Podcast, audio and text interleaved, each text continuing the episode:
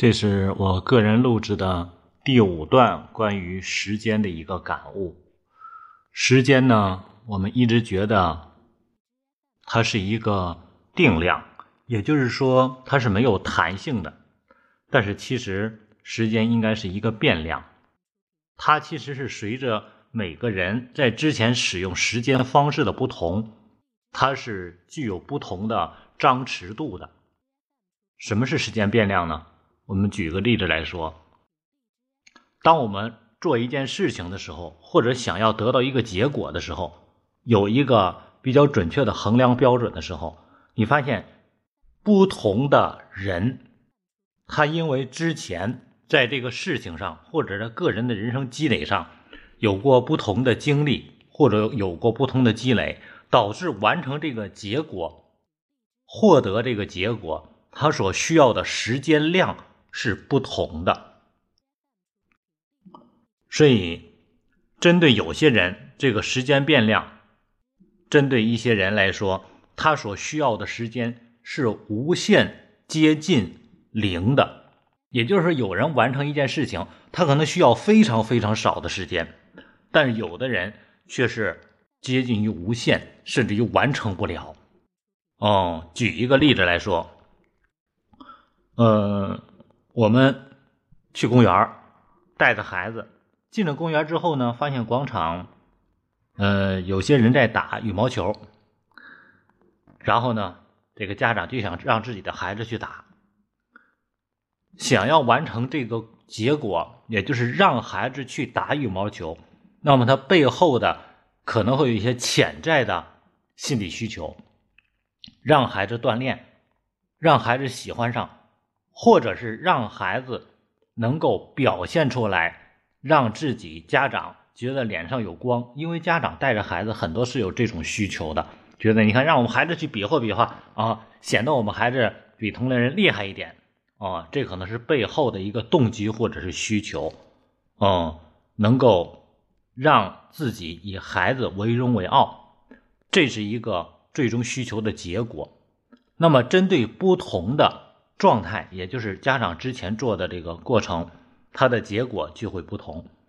什么叫时间无限趋短？也就是说，有的人完成这个动作几乎是瞬间完成的。比如说，跟孩子去说：“你去跟他们去打打球吧，你看他们打的多好啊，你也去跟他们玩一玩。”啊，孩子可能直接说：“嗯，我不用跟他们打，因为他们的都打不过我，他们加在一块都打不过我。”那么这个结果是怎么来完成的呢？瞬间完成了，家长还会很自豪。为什么？因为这个孩子在之前可能已经在专业的羽毛球队已经打了三年或者五年了。所有这些公园里的业余选手，他们打着玩的，根本不是这个孩子的对手。所以这个家长瞬间就得到了这个结果。为什么得到的？是因为在之前，在这个方面他已经做了。足够多时间的积累，量的变化，导致眼前这个任务、这个事情立刻就完成了。那有的可能会说：“我不去。”为什么不去？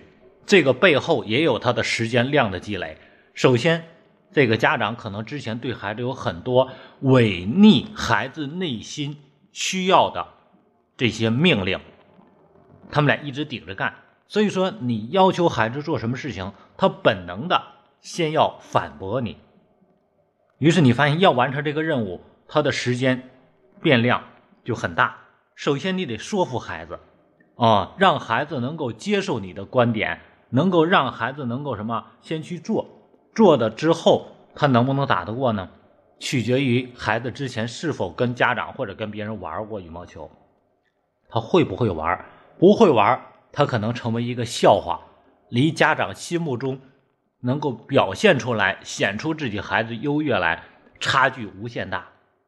哦，甚至有的孩子因为没有做过这样的事情，你发现他背后有很强的自卑，或者说能力有很大的差距，让他完成这个任务，可能需要五年、十年，成年之后他可能照样打不好，有可能经过一段时间在单位里或者怎么样。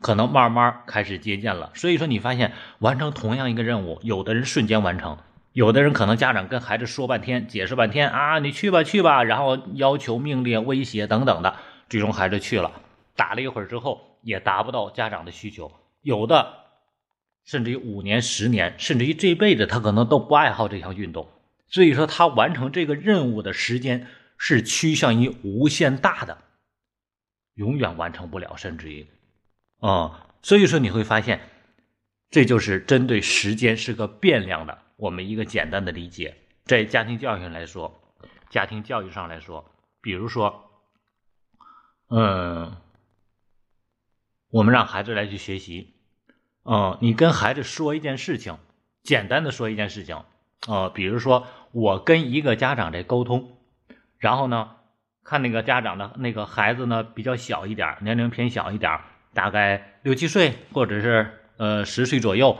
适合读。经典，让孩子多学一些经典的内容。于是我可能在跟家长沟通，然后我说：“你看，你们孩子现在现在全国都在去推广这个教育上都在推广这个经典国学传统文化，你应该让你孩子也读读经典呢。”就这样一句话，其实就能够解决孩子教育上的一个倾向性的问题，让孩子多积累一些影响他一生的东西。哦，但是这样一句话。他要得到的这个结果，或者产生这个效果，却产生完全天壤之别的区别。区别在于哪儿？不是在于我说的话，而在于接受的人。你看我这一句话说出来，说你让孩子读读经典吧。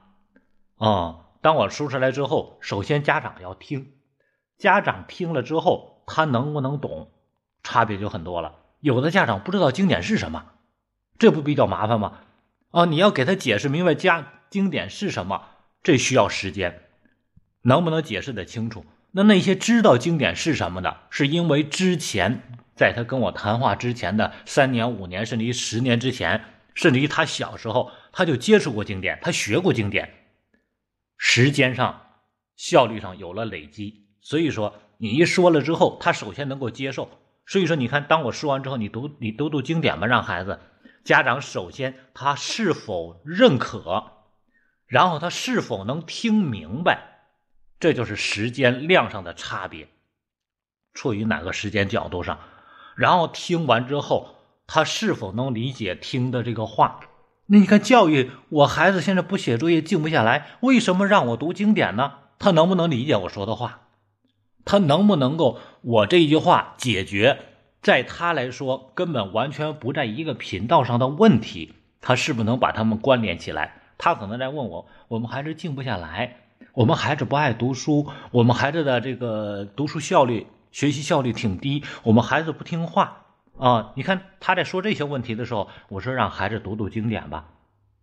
他是否能够把两者联系起来？也就是能不能理解听到的这个话？当他如果能够理解了，这个你发现前两个步骤已经有很大的时间差存在了。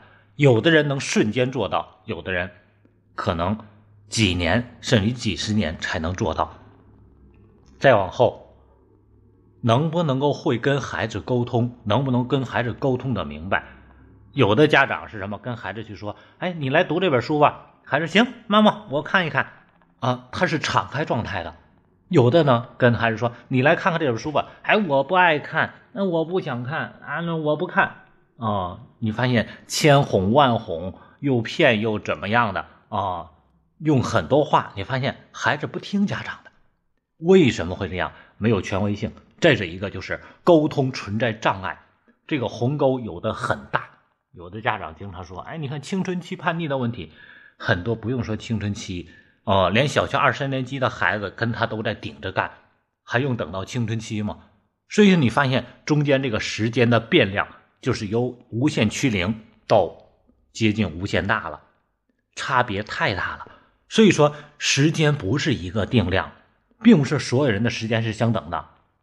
其实，时间是最大的变量。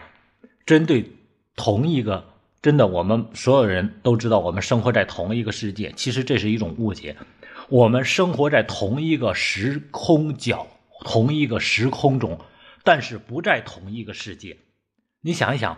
我们现在，比如说普通的这个工薪阶层或者普通的这些这个这个，嗯，叫什么？这个小的这个工作者啊，我们和那些大的一些主管或者一些大的企业家们，我们都在同一个时代，我们都在这个地球上，但是我们是同一个世界吗？不是，他们的生活空间，他们的生活状态跟我们是完全不同的。所以说，很多人愿意用钱来衡量。那我们就拿钱来说，那一个年收入五万、十万的人和年收入五亿、十亿的人，是生活在同一个世界吗？我们只是生活在同样一个时空中，但是并不在同一个世界。因为你每天看到的、接触到的、用的，包括你意识到、理解到的，完全都是不同的内容。所以说，今天也是一样的，时间是一个变量，嗯。因为所有这些东西都是有区别的，所以说，当你说了之后，哦，你和孩子沟通，沟通完孩子能不能听话，听话之后他做能不能做得好？我接触过很多我身边的五六年级的孩子，家长也特认可让孩子读经典，孩子读不进去，所以说这就是效率问题，也就是他在做，但是最终差别还是存在很多的。所以说，就我把这一个一句话。目的和结果，读经典吧，最终要这个结果。那么把它细化成五个步骤，每个步骤的时间差都可以由零，由零或者叫一秒钟完成，达到什么五年、十年，甚至于他一辈子完成不了。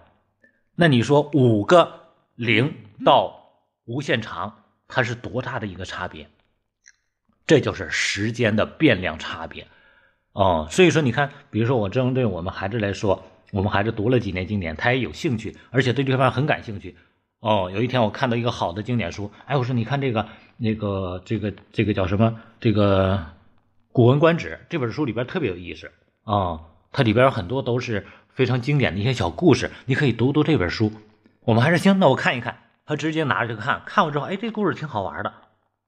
各位瞬间就可以去完成，而且他能够投入进入。但是很多人，哎呀，真头疼，这个东西根本看不懂，这有啥用啊？各种各样的说法，这就是时间变量的差别。所以，我们能够真正的感觉时间，这才是对生命中最深的一种体悟。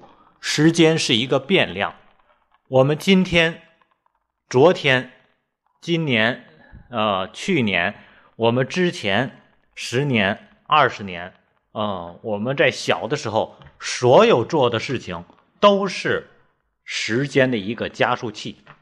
你做的任何的事情，最终都会对你未来产生时间的一个压缩或者拉伸的一个变化。所以说，我们今天回头想一想，在我幼年的时期，或者在我童年时期，我曾经做过的事情。那么这个事情，在未来如果是人生的需要的话，那么我在做这样的事情的时候，时间就将被压缩，也就是我的时间将特别的禁用哦，时间将特别的禁用。如果你没有做过，那么未来的时候，你在需要这方面的能力的时候，你的时间将需要的什么很多啊，因为你没有那个加速器，所以珍重生命。珍重时间，善用时间，真正的理解时间。